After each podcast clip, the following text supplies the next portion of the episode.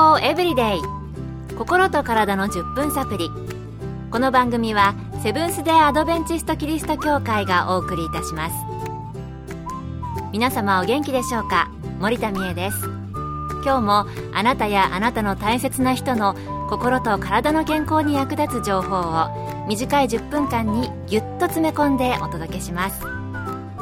なおこの番組は健康情報番組で医師のアドバイスや治療に変わるものではなくすでに投薬を受けている方病院に通われている方はかかりつけの医師の指導のもとこの番組の情報も参考になさってください。皆さんは今日7月10日が何の日かご存知でしょうか？7と10、10で納豆の日だそうです。納豆は関西ではあまり食べないと聞きますよね。そのためでしょうか。納豆の日はもともとは関西納豆工業協同組合が関西における納豆の消費拡大のため、昭和56年、1981年に関西地域限定の記念日として定めたものだそうです。この納豆、以前にもこの番組でスーパーフードとしてご紹介したことがあるのですが、納豆の日にちなんでもう一度お送りしたいと思います。まず何人かの人に納豆の食べ方について聞いてみました。あの納豆についているタレなどをすべて入れた後にマヨネーズを加えて数回混ぜてご飯の上にかけて食べています。納豆は味噌汁に入れることが多いです。あとはヨーグルトと混ぜて食べるということもあります。マヨネーズを入れると少し納豆の臭みが飛ぶかなと思ってマヨネーズを入れて食べています蜂蜜の梅干しを入れてあとは5枚入りの板のりをちょっと混ぜたものを細かくしたものを入れてあとはすりごまを入れますね。なるほど。納豆の食べ方にも様々あるんですね。では創業100年の歴史を持つ健康食品メーカーサンイクフーズ株式会社相談役の工藤翔二郎さんに納豆についてお聞きしました。納豆の成分についてですが納豆の原料は大豆です。そのためタンパク質脂質炭水化物ビタミンミネラルの5大栄養素が豊富に含まれ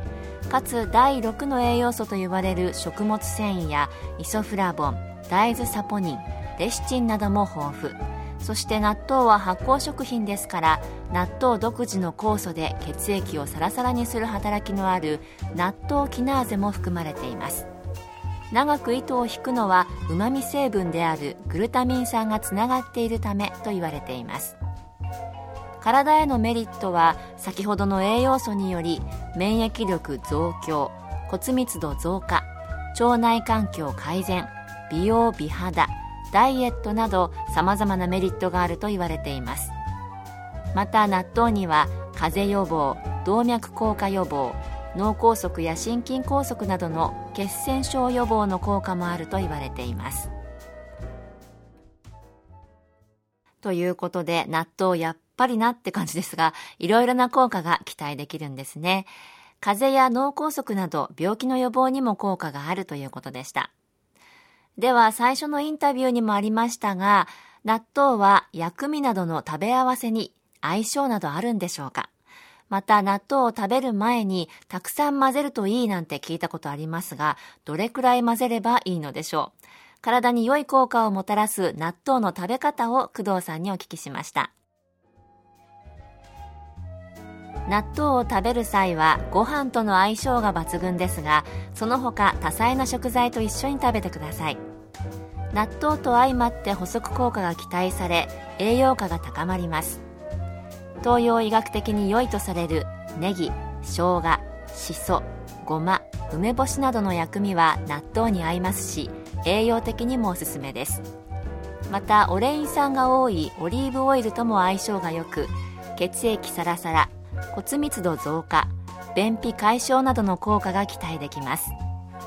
一方卵の卵白に含まれるアビジンという成分が納豆のビオチンと結合して吸収を阻害しますので卵は黄身だけにした方が良いと言われています。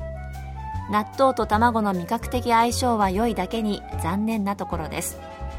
また混ぜれば混ぜるほど栄養が高まるとの誤解があるようですが栄養効果が上がることはありません。ただうまみを高めるためには最初に納豆だけを20回以上混ぜるのが良いとのことです。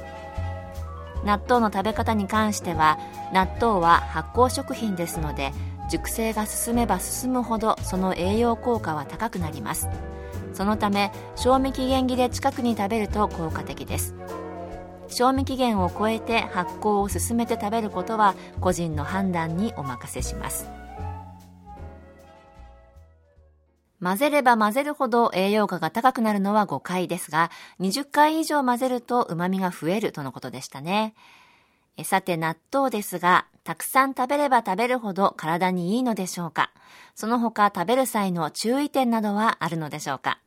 引き続き、サンイクフーズ株式会社相談役、工藤翔二郎さんにお聞きしました。栄養豊富な納豆ではありますが、食べ過ぎには注意が必要で、酵素セレン、イソフラボン、プリン体の過剰摂取を考えた場合、1パック 50g として1日2パックまでと言われています。また気をつけなければならないのが心筋梗塞などの治療や予防のため医師が処方した抗凝固剤ワルファリンを飲んでいる方は納豆を食べないでくださいこの薬は血栓を作りにくくする効果があり納豆に多く含まれるビタミン K がこの薬の効果を弱めてしまいます。納豆は生で食べるのが一般的だと思いますが加熱調理は発酵でできる栄養素をなくしてしまいます。納豆に含まれる納豆キナーゼは熱に弱い酵素で70度以上の長時間加熱は控えてください。ただ熱に強い栄養素も豊富に含まれていますのでバラエティの一つとしての加熱調理は良いのではないでしょうかいっぱい食べればいいわけでもなくまた食べない方が良いという方もいらっしゃるんですね。この番組でも以前お届けしましたが、プリン体を取りすぎると痛風の原因になるということもあります。納豆が苦手という方もおられるかもしれませんが、ネット上にもいろいろな食べ方は出ているようです。